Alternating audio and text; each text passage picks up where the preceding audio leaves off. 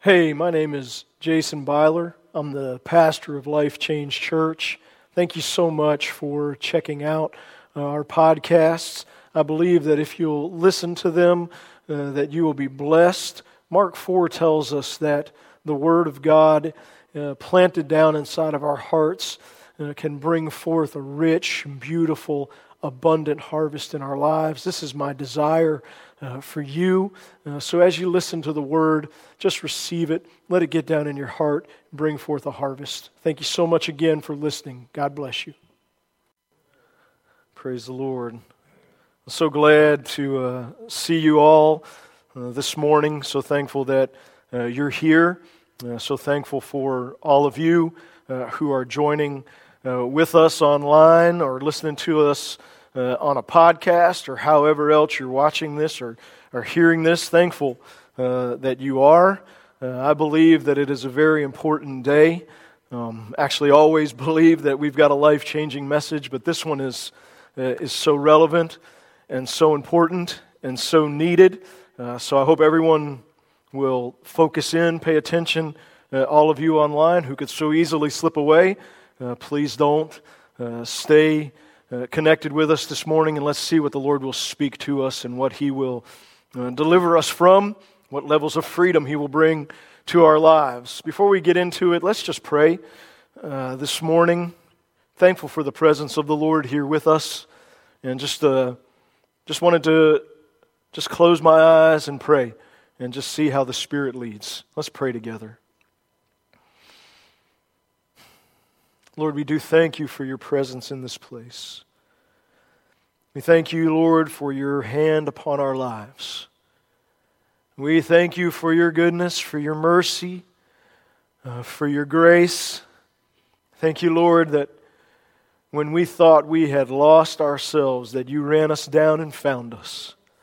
That when we thought that we were beyond repair, that you gathered up all the pieces and put us back together that your loving potter hands have put us back together in a new way, better than we ever thought we could be.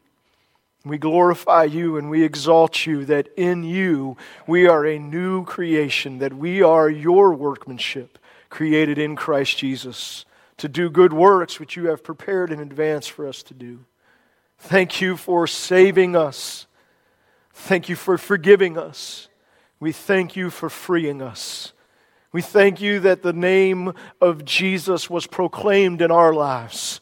And our ears were open and our hearts receptive, and we received the word of the Lord and found salvation and life and freedom and peace in Christ and in Christ alone. And we pray, Lord, that today the message of Jesus would be proclaimed not only in this church, but in churches all across America and all across the world, that Jesus would be proclaimed and that hearts would receive and lives would be changed and transformed. We know that you, Lord Jesus, are the hope for our country. We know that the church has been given the task of proclaiming you. And we pray today in America, Jesus, stir up your church fire up a passion within inside of us for you and for your life changing message. Bring revival to the church in the United States of America. We believe that if revival comes to our church, that transformation and life change will come to our nation. Or Jesus, you are what is needed. Help us not to get distracted, Lord, but to focus on proclaiming you and making you known. Lord, we pray that we will see and that we will see it quickly an America that together once again proclaims, In God we trust. An America that's not trying to get you out of the Pledge of Allegiance or get you out of the schools or get you off of our money, but an America uh, that has returned to you and is standing on you and hoping in you and looking to you for, for protection and, and direction and guidance and truth and wisdom, trusting in you. We hope that for our country. We pray that for our country. We know that where it starts is right in our lives, in our hearts. So we surrender our hearts to you today. And we declare that we trust in you, that you are our hope and our peace, our God and our King. We pray this today In the mighty name of Jesus. Lord, we give you our service, our time together. We open our hearts. We ask you to speak. Sow your word into our lives today. Let it be what we need. Let us hear it and receive it and accept it and be changed and transformed by it. We pray this in Jesus' mighty name. And all God's people said, Amen. Amen. Praise the Lord. Aren't you thankful for his goodness? I would like to uh, continue this morning to deal uh, with the thorns. I want to use the word deal with uh, because I want us to deal with them. I want us to not only identify the thorns, but we've got we've got to deal with them as well. And we've got to go to war, if you will, uh, against thorns, against the weeds, against the things that would grow up and choke out the Word of God in our lives. So, again, we're not just identifying the thorns, but today we're going to deal with the thorns that could come up and keep the Word of God from being as fruitful as it should be in our lives. If you're not sure what I'm talking about, uh, let me explain. If you remember in Mark chapter 4 uh, that Jesus taught this parable. And he talked about a farmer and a farmer sowing seed and the seed landing on different grounds. And nobody really was sure what exactly he was talking about. So later on, uh, his disciples came and they asked him, you know, sometimes it's good to just ask. If you don't know, just ask. They asked him, uh, Jesus, what, what were you talking about? Uh, explain to us uh, this parable. And so Jesus gives us this explanation uh, in Mark uh, chapter 4. Uh, Mark chapter 4. let's start at um, whatever verse I gave you to start at. Scott 14, yeah. the farmer sows the word. So he explains that this is the seed being sown uh, is the word. In Luke's account, Luke 8, uh, Luke gets a little bit more detailed with it and makes it known that this is the word of God. So all of a sudden, this seed is very uh, important. And then Jesus goes on and he says, Some people are like seed sown along the path where the word is sown. As soon as they hear it, Satan comes and takes the word away, takes that word that was sown in them.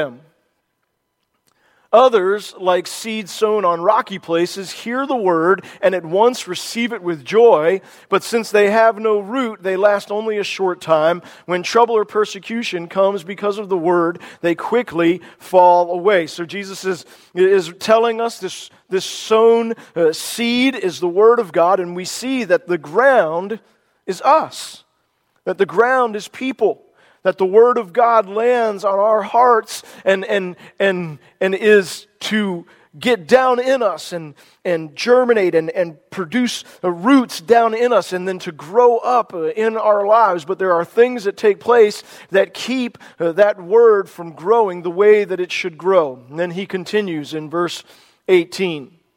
Still others, like seed sown among the thorns, hear the word, but the worries of this life, so, so so, in, the, uh, in, the, uh, uh, in this explanation, Jesus is going to clearly define for us what the thorns are. He's going to identify clearly what these uh, thorns are, and we're going to identify them as Jesus has, and then we're going to talk about dealing with these thorns. So here's, here's he's identifying these thorns. But the worries of this life, the deceitfulness of wealth and the desires for other things come in and choke the word, making it unfruitful.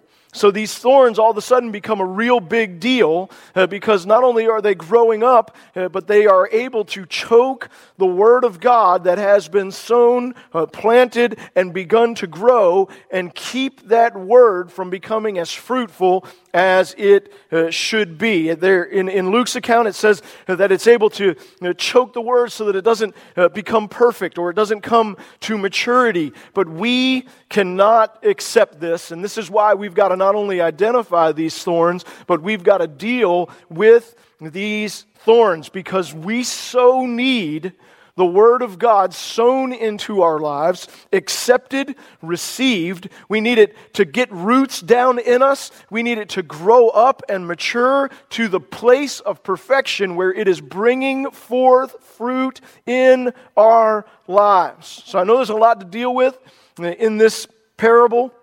But I really want to focus in uh, on uh, these thorns because I think that this is where a lot of people are that this is where a lot of Christians are. They've not rejected the word of the Lord. You know, they haven't been so hard uh, that the enemy could come and just quickly steal it from them. They've received it and accepted it, and it's even been able to put forth roots down deep inside of them so that they'll face difficulty and trials and persecution, and that word will not wither and die but the word is not as fruitful as it should be because they're allowing thorns to grow up in their lives as well that are choking that word. It's there, but it's being choked so that it can't mature. It's being choked so that it's not as fruitful as it should be. And this cannot happen because we must have the fruit of the Word of God in our lives. Just let me remind you of some of the fruit that the Word of God produces in our lives. It produces fruit, nourishment, uh, health Uh, to us. Jesus said that man doesn't live on bread alone, but on every word that comes from the mouth of God. There is a fullness and a, and a fulfilling and a fruitfulness that comes to our lives from the fruit of the Word of God. One of the fruits of the Word of God is that it is a lamp unto our feet and a light unto our path. We must have this fruit in this dark, deceptive time, we've got to have the Word of God shining as a light unto our feet and a lamp unto our path so that we can see where to go.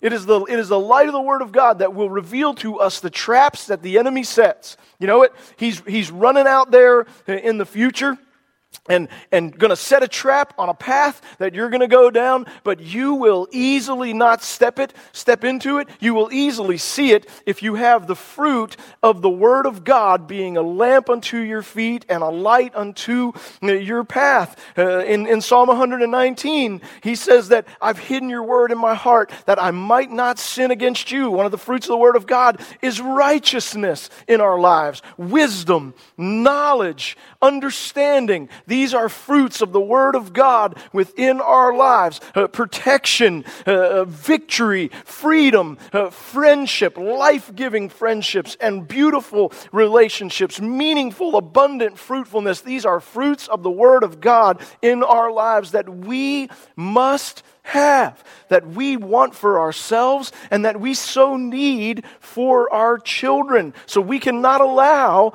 the thorns to come and allow this to take place. The Word of God, which should be so fruitful, to be unfruitful in our lives. So we've got to identify these thorns and we must deal with these thorns. The other thing that takes place, I mean, can, can you just just dream with me here for a moment why this is so important. Not only are these fruits so wonderful and abundant in our lives, but you know what happens when, when you deal with the thorns and the Word of God begins to be fruitful in your life, and all of a sudden, it begins to bring uh, success and, and prosperity, and it begins to produce righteousness and freedom. And all of a sudden, you start to have a wisdom that you've never had before, and you begin to understand the, the ways of the kingdom of God, and you begin to walk in them and live those out. You know what's going to happen in your life? All of a sudden, these fruits of the Word of God are going to bring upon you the blessing of the Lord. So not only are you enjoying a life of walking in the fruits of the, of the Word of God being produced in your life, but on top of that, those are bringing God's blessing poured out upon you in abundance. Hey, yeah? Hallelujah. Excuse me for a minute. But somebody's just got to tell you that that's good. Somebody's just got to tell these young people that that's good, that that's the way you want to live. Right? You want to live with the fruits of the Word of God flourishing and blooming and growing in your life, and you want to live with the blessing of the Lord poured out upon you. You want to live with Him round about you, like the mountains are round about Jerusalem. You want to live surrounded by His favor as with a shield. I'm telling you, you want to live with Him singing over you songs of deliverance, pouring out His blessing upon your life. I'm getting a little bit excited. I'm just trying to show you a passion for the Word of God flourishing and blooming within your heart that's going to bring the blessing of the Lord upon your life. And I don't know about you, but I don't want to go an hour or a day or a week or a month or a year without it. I want the blessing. This brings the blessing. We got to not only identify these thorns, we must deal with them. We can't allow them to grow up and choke the Word of God out of our lives. I don't want it for me. I don't want it for you. I don't want it for my kids. Praise Jesus. Hallelujah. We are talking about somebody the other day, not in a bad way. We were, we were praying for them and talking about them. And, and, and in the conversation, someone, someone full of just love, they began to weep. I was like, why are you, why are you weeping? And they're like, I, I, don't, I don't want them to go down the wrong path. I don't want them to, to step out of the blessing of the Lord. I don't want that life for them. I want them, to, I want them to walk down the path that God has for them. I want them to have the Word of God growing and flourishing in their heart. I want them to be under the blessing of the Lord. I want them to walk into the abundant life that is found in Christ and in Christ alone. That's what I want for them. That's why I'm crying and weeping. I remember as a kid, uh, I'm not trying to toot my own horn. I just, I just I don't know. I don't know what happened to me. I was just, I was a kid. I loved Jesus.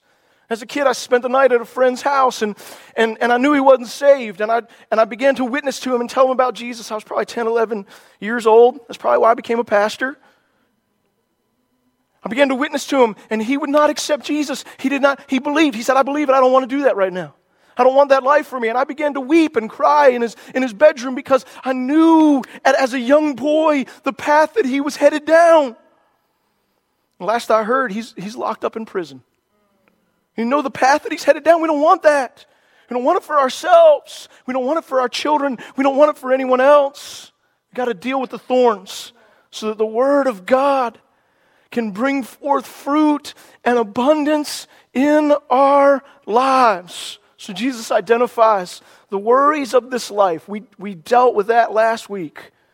So we can cut those things down and keep them down, keep them mowed down, allow the Word of God to flourish, and not have these worries of life uh, choking out the Word. This, the second one that we see here is the deceitfulness of wealth. I, I want to identify this this week, and let's deal with this one. And as we deal with this one, much like as we dealt with this one, uh, we really deal with all of them. I don't know. There's like a, is there a spray that just takes out all the thorns? They're one that just boom takes them takes them down. We're going to deal with some sprays uh, here that uh, that just kill all the thorns, some poisons, but that they're not poisons. They're poison to the thorns. They're life giving to uh, to uh, us. So we want to deal with the deceitfulness of wealth this morning. This is so relevant because we, each and every one of us, can so be easily led astray by the deceitfulness of wealth. And Jesus says that this right here is a thorn that will, is thorns that will grow up in our lives and they will choke it out, the word of God, making it unfruitful. So I'm going to give you this morning uh, a, a powerful secret to not only identifying this but dealing with the deceitfulness of wealth, dealing with this thorn so that we cut it down and keep it down and it's gone. And then I'm going to teach you just a, a simple prayer uh, to pray uh, to try to help unlock this powerful uh, secret of dealing with the deceitfulness of wealth uh, in our lives. But before we, before we get to that, let's work up to it a little bit so we understand uh, and can, and can, and can recognize how deceitful uh, wealth can be. Let's take some time and talk about wealth, talk about riches, talk about uh, money uh, this, this morning, um, and, and really there's so much in Scripture that we can go over. We don't have time to do all that, so we're just going to narrow it down, highlight a couple of things, and then we're going to identify this powerful uh, truth, this powerful secret. It's going to help us to deal with this because we need to deal you know, with this. And not only do we need to deal with it today, but it's probably going to come back and try to deceive us in the future, and we'll need to deal with it uh, again. But the more we do, the more we cut it down, the more the Word of God grows and flourishes and becomes fruitful, the less trouble we have with these thorns that come up uh, so easily in our lives. Just let me go ahead and say here that, that uh, money uh, is not bad. And it's not either good or, or bad, it's just, it's just money. Not good or uh, bad, it's just money. And I recognize, and so do you, so does the Word of God, so does our Heavenly Father, that we need it. That we need money. And, and I know you guys all know that, uh, that, that it's not bad to be rich. And it's not bad to be wealthy. And though deceit, though wealth is deceitful, doesn't mean that rich people are deceitful. And it doesn't mean that they're necessarily deceived or trying to deceive. None of these things are, uh, are true, but what is true is that there is a deceitfulness that comes with wealth. And there is an allure that comes with wealth, so that many, many, many are desiring to be rich, are desiring to be wealthy. And many even have desired wealth and riches so much that they are praying and asking God for wealth and asking God for riches. I know people that play the lottery and pray and ask God to help them win the lottery, and, and, then, and then their reasoning is that they're going to do good things with the money. You know, they're going to pay off the church and they're going to bless pastors and they're going to send off missionaries. So, Lord, help me win the lottery. They're desiring to be rich. They're praying and asking the Lord if they could be wealthy, if they could uh, be rich. let me just say to you here that, and please listen to me, and all of you online, please listen to me and, and, and hear this, okay? Because this is, this is true. If you desire to be wealthy, if you desire to be rich, you desire a dangerous thing. Let me say it again. If you desire to be wealthy, if you desire to be rich, you desire a dangerous, dangerous thing. You may not see it online, but people are walking up and leaving right now. No, I'm kidding. They're just out here. Man, I was coming to church because I want to be rich. No. You desire something that is very, very dangerous. You remember in Matthew chapter 19, let me just read this to you. Matthew 19, verse 21. Let's start there. Matthew 19, 21. Uh, this, is, this is the encounter that Jesus had with the rich young ruler. And this is after conversation with him. This is what Jesus this is what Jesus says. He says, "If you want to be perfect, go sell your possessions and give to the poor and you will have treasure in heaven. Then come and follow me." The beautiful call of Jesus to follow after him. And this is the rich young ruler's response. When the young man heard this, he went away sad because he had what? Great wealth. Instead of following after Jesus, which is his only hope at abundant life, his only hope at salvation, his only hope at peace. Instead, he walks away. Why? Because he has great wealth. And then Jesus said this. Then Jesus said to his disciples, Truly, I tell you, it's hard it is hard for someone who is what? Rich to enter the kingdom of heaven. That's a scary verse right there. If you are desiring riches, so much that it's even got over into your prayer life, Lord, give me wealth, then you better watch out for this right here because Jesus said it's hard for someone who's rich to enter in to the kingdom of heaven. If you desire riches, you desire a dangerous thing. Now, I'm not saying that doesn't mean that all rich people are not going to heaven. We know that's not true. And I'm not saying that being rich is bad or being wealthy is bad. I'm just saying it's dangerous. You better be careful. It's very dangerous. because it's hard for them to enter into the kingdom of heaven. Jesus goes on to say this Again, I tell you, it's easier for a camel to go through the eye of a needle than for someone who is rich to enter the kingdom of God. And when his disciples heard this, they were greatly astonished and asked, Who then can be saved? And Jesus gives this great uh, answer. And Jesus looked at them and said, With man, this is impossible, but with God, all things are possible. And so it's possible with God. All things are possible. A pretty cool verse is found in Proverbs 10 uh, 22. I don't really love uh, the uh, new NIV translation for it. I don't think it says it accurately. Uh, but the older NIV translation and other uh, translations say that the Lord can bring wealth and add no trouble to it that the Lord could make you wealthy, that He could make you rich, that His blessing upon your life could bring riches and wealth without all of the trouble that comes with it. But you better be careful. You better be careful and just leave it up to God. Just lay it in His hands. And if He looks at you and sees your character and recognizes your heart and knows that you are a candidate and adds wealth to you, then just be thankful for it because he recognizes that he can bring it to you without it causing you all kinds of difficulty and all kinds of trouble. But I'll tell you, if you go back through Scripture, there are many, many, many who have become wealthy and it led them astray. Now, as we look into Scripture, we find further evidence of uh, the danger of wealth. But there's a pretty great prayer uh, that, is, uh, that is in Proverbs 30 uh, starting at verse 7, that I've always had a hard time praying, but it's a really good one, right? Because just like all of you, I can be a little bit deceived and led astray if I'm not careful by the deceptiveness of wealth.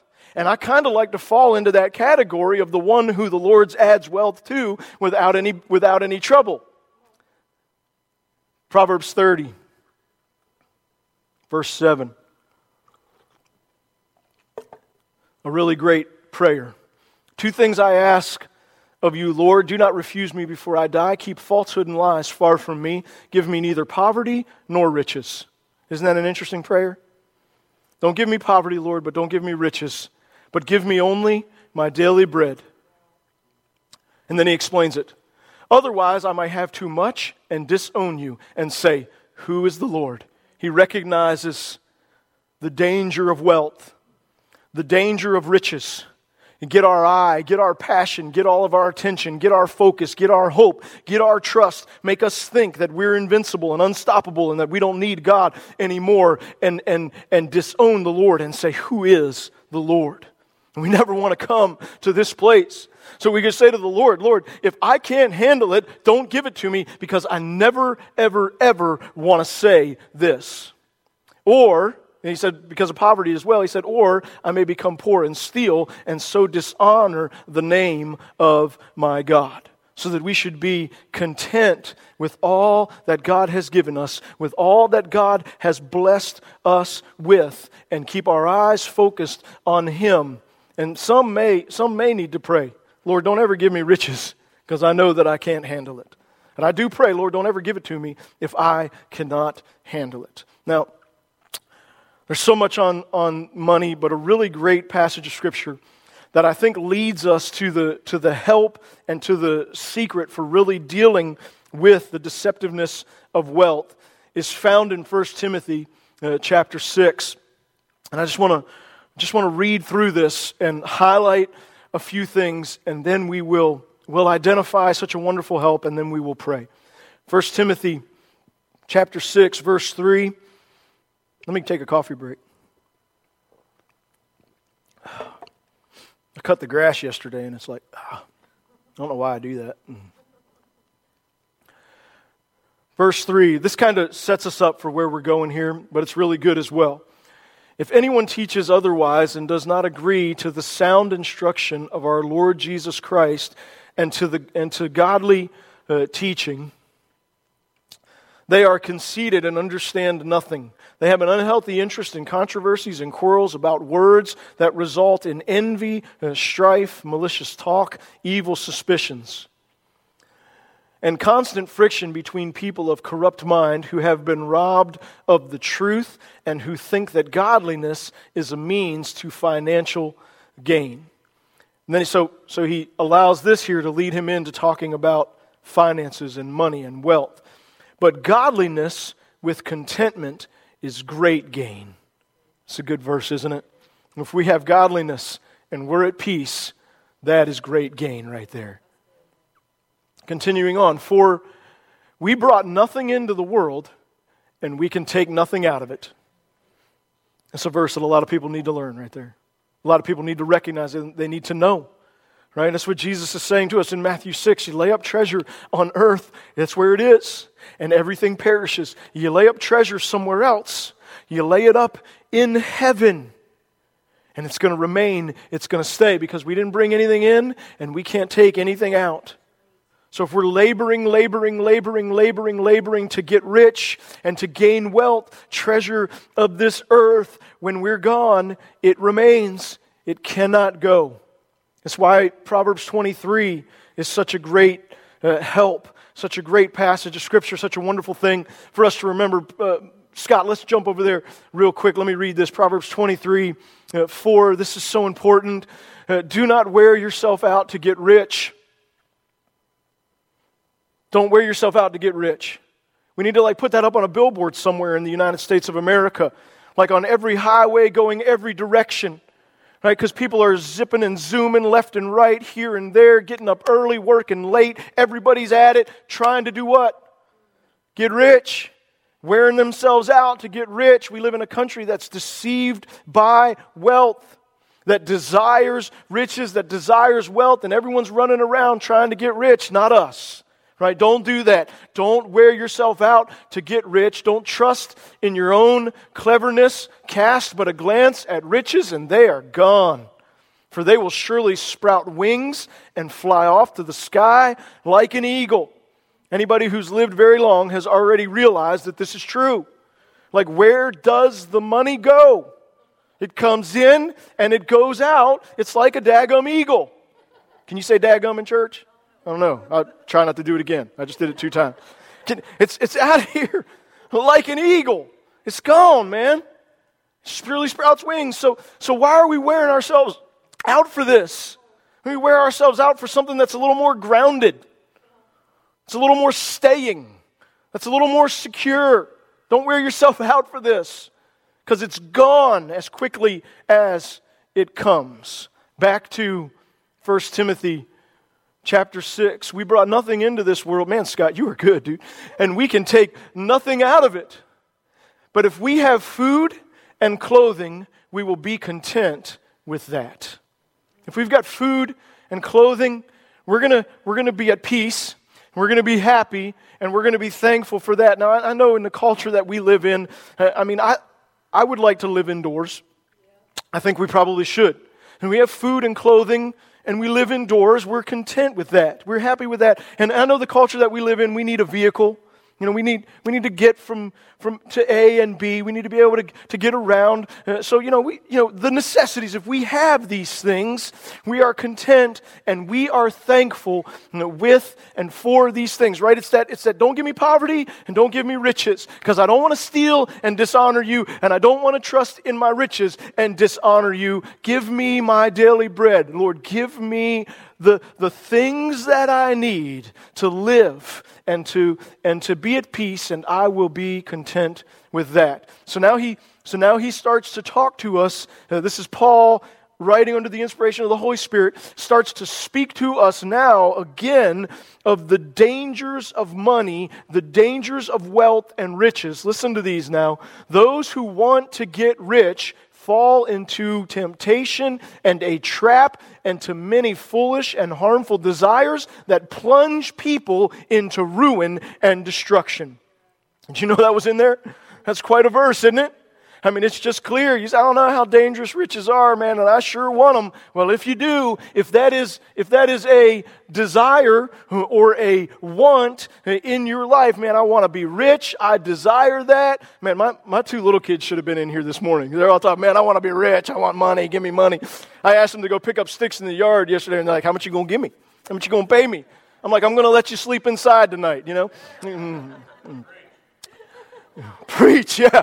Woo, hallelujah. Jason just got good. Mm.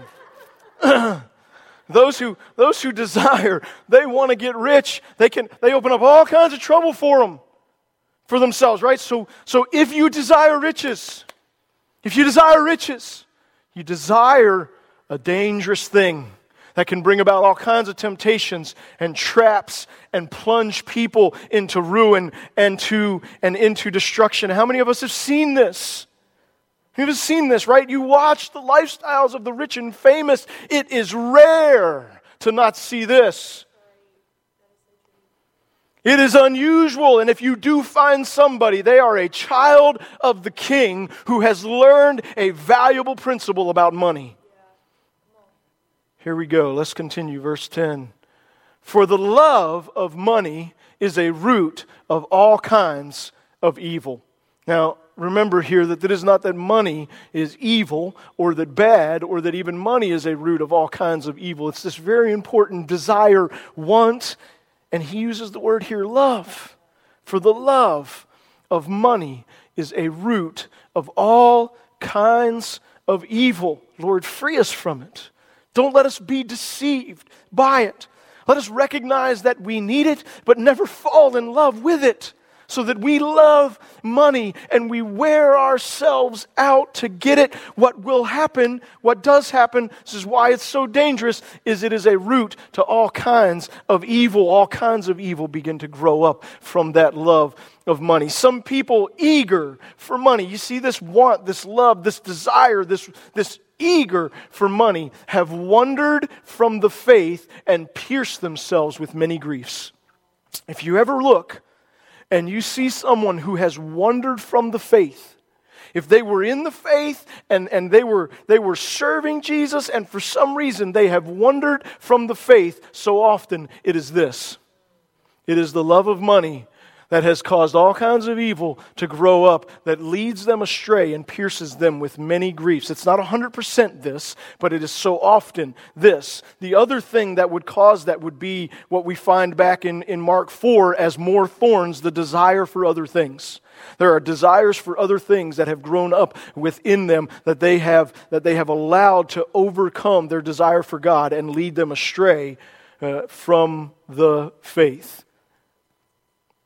Verse 11, but you, this is, he's, he's, he's writing this to Timothy, uh, his son in the faith, powerful man of God. So, so now he speaks to him and says, But you, man of God, but we can all receive this, men and women of God, people of God, but you, people of God, flee from all this.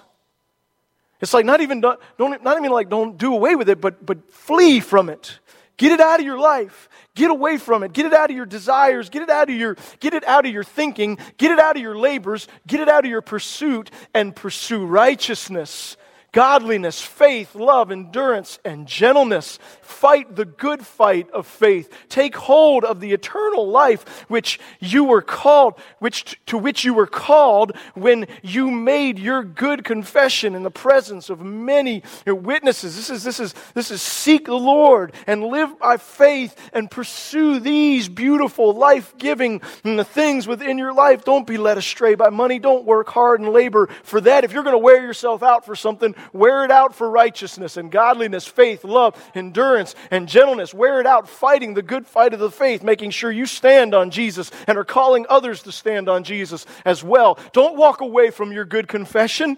Stand on your good confession. Hold to it in the presence that, that you've made in the presence of many witnesses. When you were when you proclaimed Jesus and you were baptized in front of everyone, don't give up on that stuff. You stand on it and hold to it.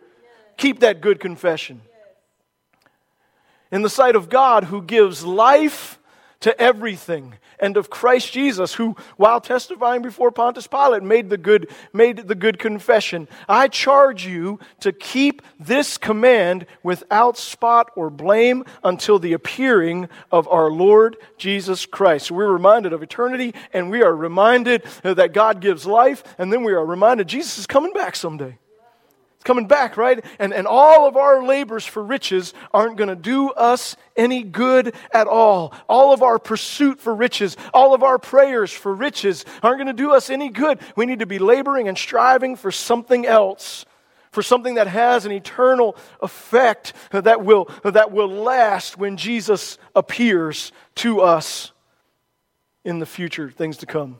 As, as I'm preaching, and I'll just share this with you.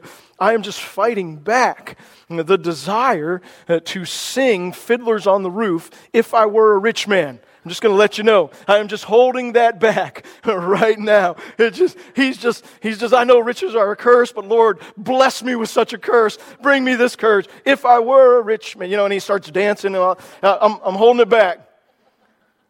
If Elizabeth were in here, she'd be like, Thank you, Lord. Thank you. You are a good, good God. Mm.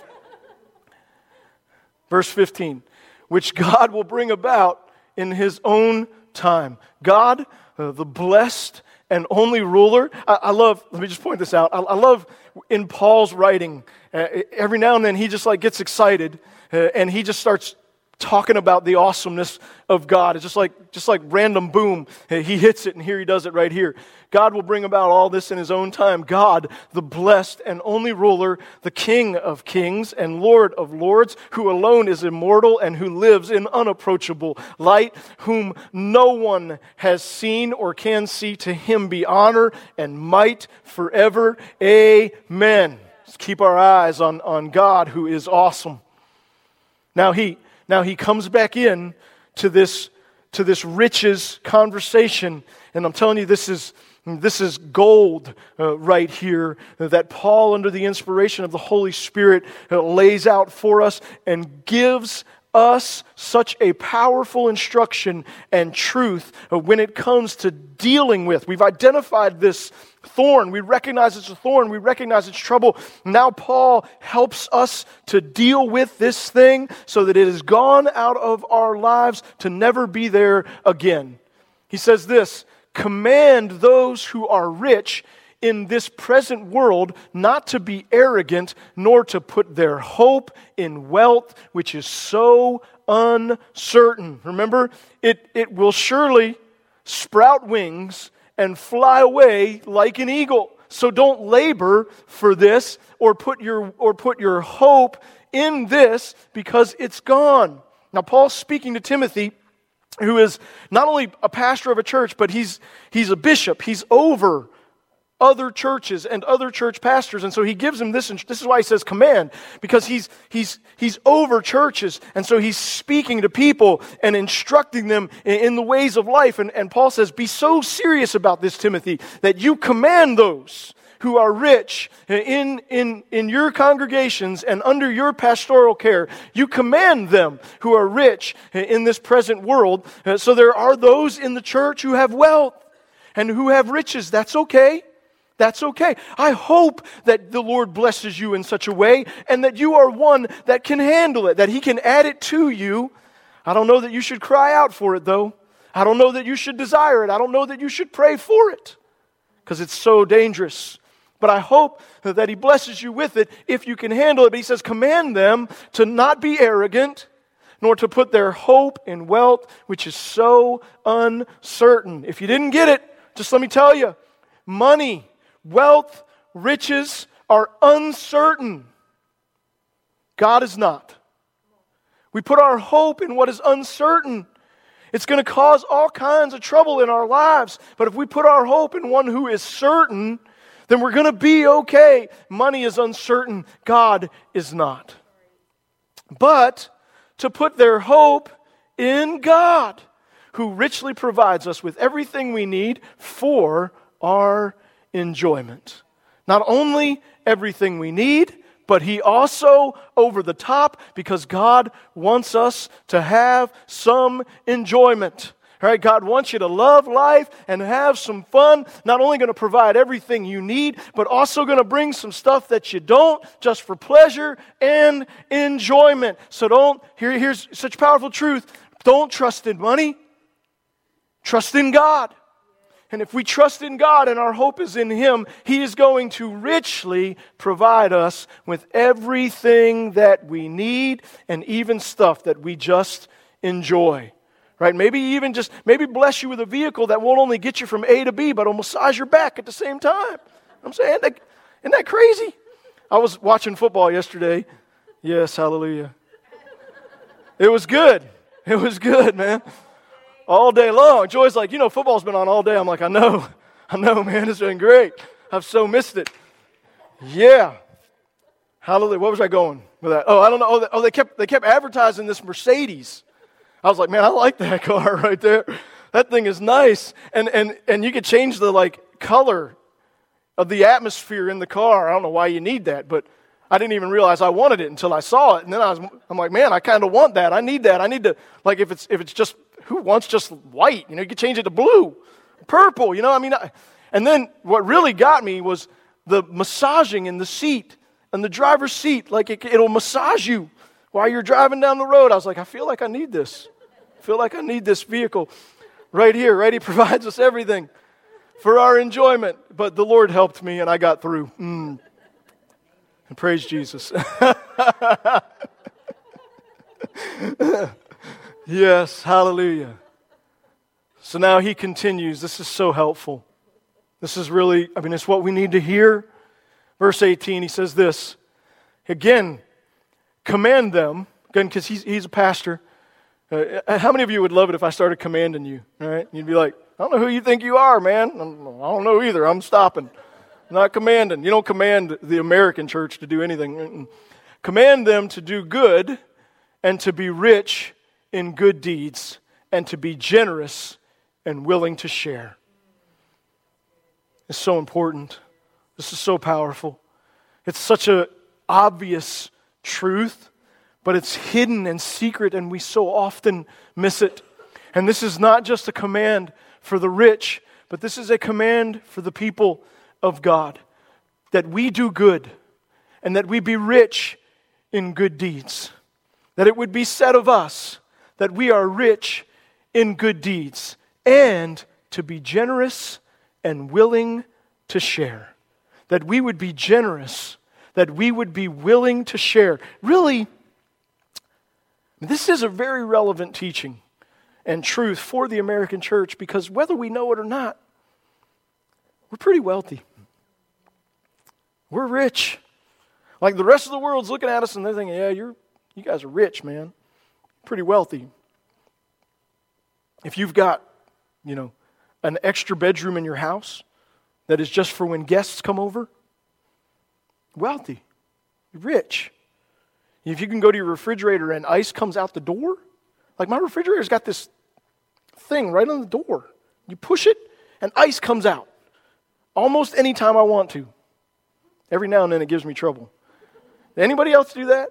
I had to open this thing up the other day and take a hair dryer to it, and, then it give ice again. It's like I was like, Lord, I'm I'm I'm so, Lord, I need some help, man. I mean, you've got to help me. I'm I'm so struggling here. I'm having to air dry my my ice maker, Lord. Can't we get a better fridge? Jesus. I, I thought you were blessing me. Thought you were going to help me. Thought I was going to be blessed, Lord. I've got a fridge that ice comes out. I'm blessed. I've got a freezer in that fridge. I've got a freezer in the laundry room. I've got a freezer sitting outside on the porch. I've got two cars. I've got several pairs of sneakers. I don't even know how many clothes I have. I find new ones all the time. I'm like, wow, that's nice. Right? We're, we're rich, we're wealthy. So we need to hear this from the Lord that we be good, that we be rich in good deeds, and that we be generous and willing to share. This word right here is so important. I wanted to just highlight this for us that we be generous. I think this is the key right here uh, to all of this. Let me finish reading this and then we'll just come back here to this word generous. In this way, doing this, in this way, lay up treasure for them. In this way, they lay up treasure for themselves as a firm foundation for the coming age. A treasure that will last, that will not go away. Isn't that amazing that, that in good deeds and in generosity and a willingness to share, that we can lay up treasure that will last and not perish? So that they may take hold of the life that is truly life. And here, right here at the end, Paul identifies to Timothy, under the inspiration of the Holy Spirit, the deceptiveness of wealth. The deception of wealth is that it claims that it is life, that it is truly life. Wealth says, abundant life is found in me. That's why we desire it, right? It's, it's having the Mercedes that'll massage your back. Right? Having the, the, the four or five boats that you never use. What are some of these rich people They got, like, doesn't Tiger Woods, he's got like a, a yacht that, that would take my entire lifetime earning to fill it up with gas. Like, what do you, what, why? You know what? You know, we think that that is life. You know, I'm not, Tiger, bless him, have at it. Mm. We think that that's life. It's not truly life, it's false life. This is why he says that they could take hold of life that is truly life. You see, abundant life is not found in riches, it's not found in wealth. It is found in our Lord and Savior, Jesus Christ. And it is only in Him that we will truly live.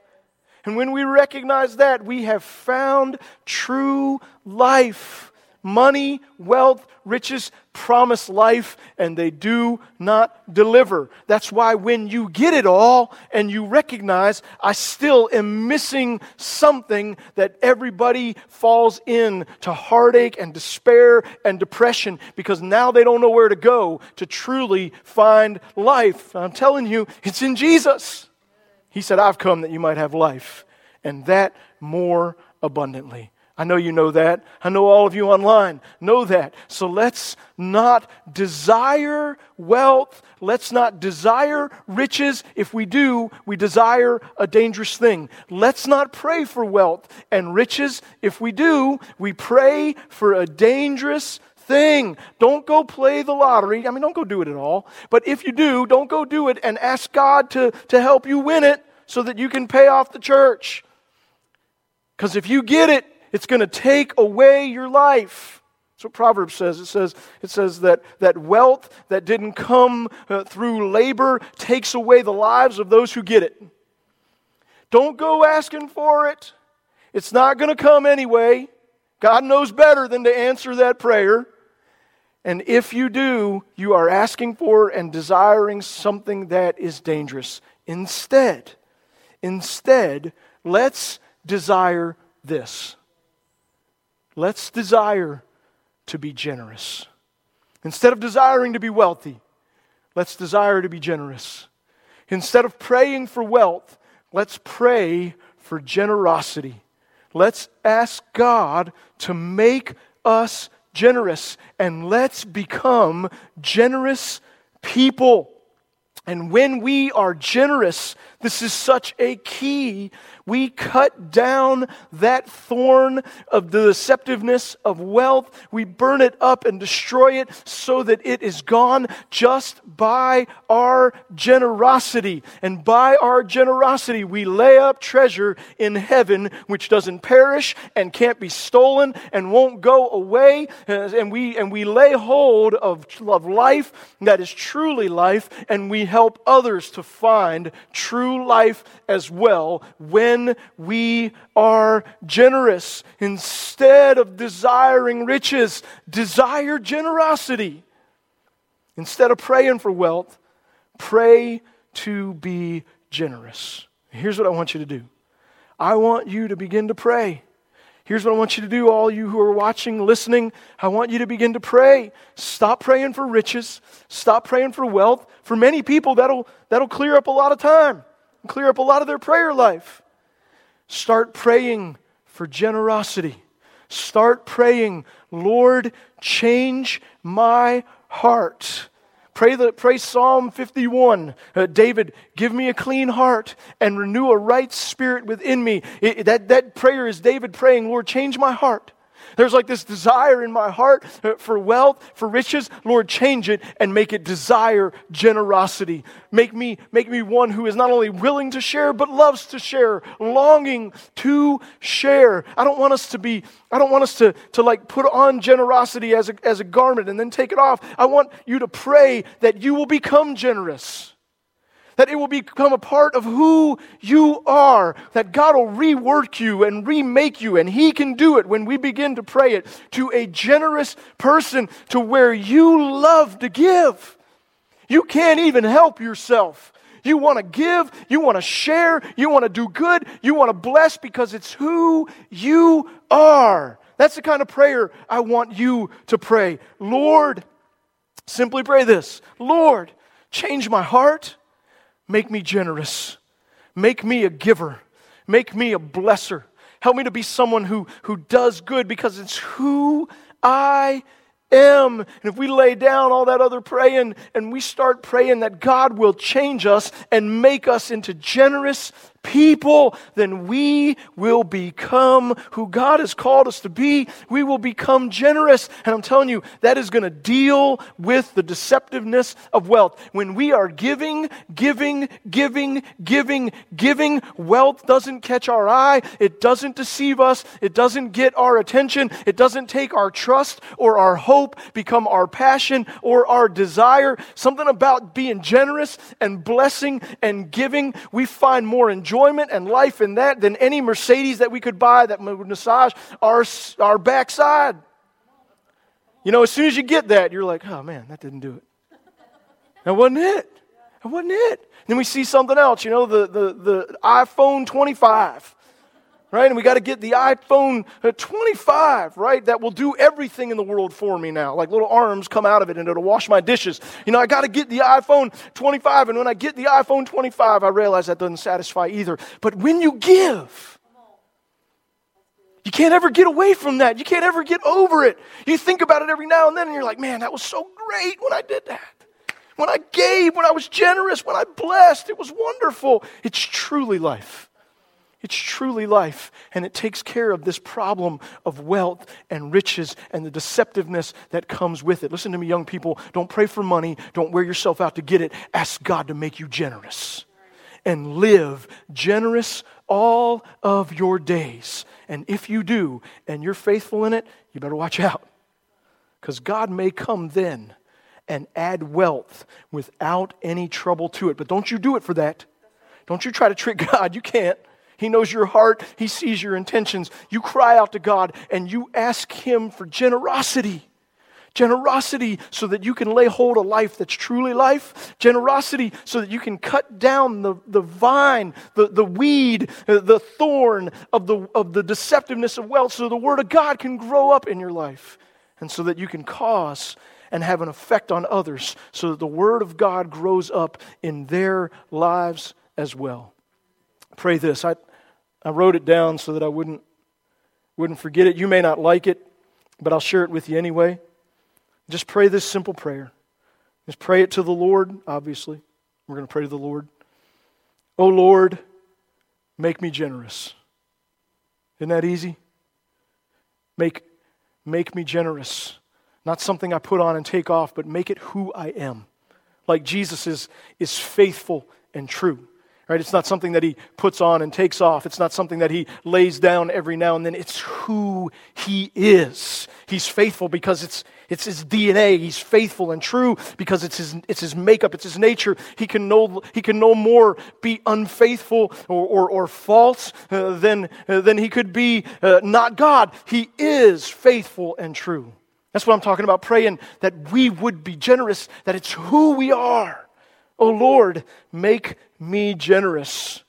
And since that was just too short for me, but you can, you can hold it right there if you like it. Since that was just too short for me, I added this in there. Give me the gift of joyous, cheerful, over and atop, over and above giving. Bless me, Lord, with the gift, the gift of being generous. Make me generous. I thought it'd be a great way to, today, tonight, this morning Help me, Lord, to, be, to preach. this morning, that we would just pray this together. And just bow our heads and, and I'll just lead us, and you can pray this from your heart however you would like to pray it. Just to pray and ask God, not for riches, not for wealth. Isn't that crazy? We're not going to ask Him for that. We're going to ask Him for generosity. Let's pray. Oh Lord, Make me generous. Give me the gift of joyous, cheerful, over and above giving. In Jesus' mighty name, amen. Amen. This morning, let me just ask you all who are here and ask all of you who are watching or listening if you've not trusted Jesus as your Lord and your Savior, if you've been looking everywhere else for abundant life, but this morning you recognize that abundant life, that true life, is found in Christ and in Christ alone. I want to give you the opportunity this morning to give Him your heart, to give Him your life, to make Him your Lord and your Savior. Would you just bow your heads with me and close your eyes? This morning, if you want to invite Jesus into your life and enter into the abundant life that is only found in Him, I just ask you to raise your hand. I just want to pray with you. Amen. I see your hand. I see your hand. If that's true of you who are watching online, I just pray that you'd raise your hand right there wherever you are. If you're driving, listening to a podcast, keep one hand on the steering wheel, but raise the other one up strong and high. And if you've raised your hand this morning, or if this is the desire of your heart, then just pray with me. And I'm just going to lead you in inviting Jesus into your life and making him Lord and Savior. Let's pray together. Lord Jesus, I believe that you are the Son of God. And I open my heart and I ask you to come in, be my Lord, be my Savior. Forgive me, cleanse me, and change me. Make me, Jesus, into who you want me to be. I give you my life, I give you my future. In Jesus' mighty name I pray. Amen. Amen. Praise the Lord. Praise the Lord. Pray this prayer. Ask God to make you generous and live and then live generous. And you'll never regret it. And the cool thing is, you'll cut down that thorn. The Word of God will become fruitful in your life. His blessings start to be poured out upon you. And that's good, good, good, abundant life stuff. God bless you. Have a great afternoon. Check us out on Wednesday night and, uh, and share today and next Wednesday night uh, so people can hear. And I'll see you back here Sunday. God bless.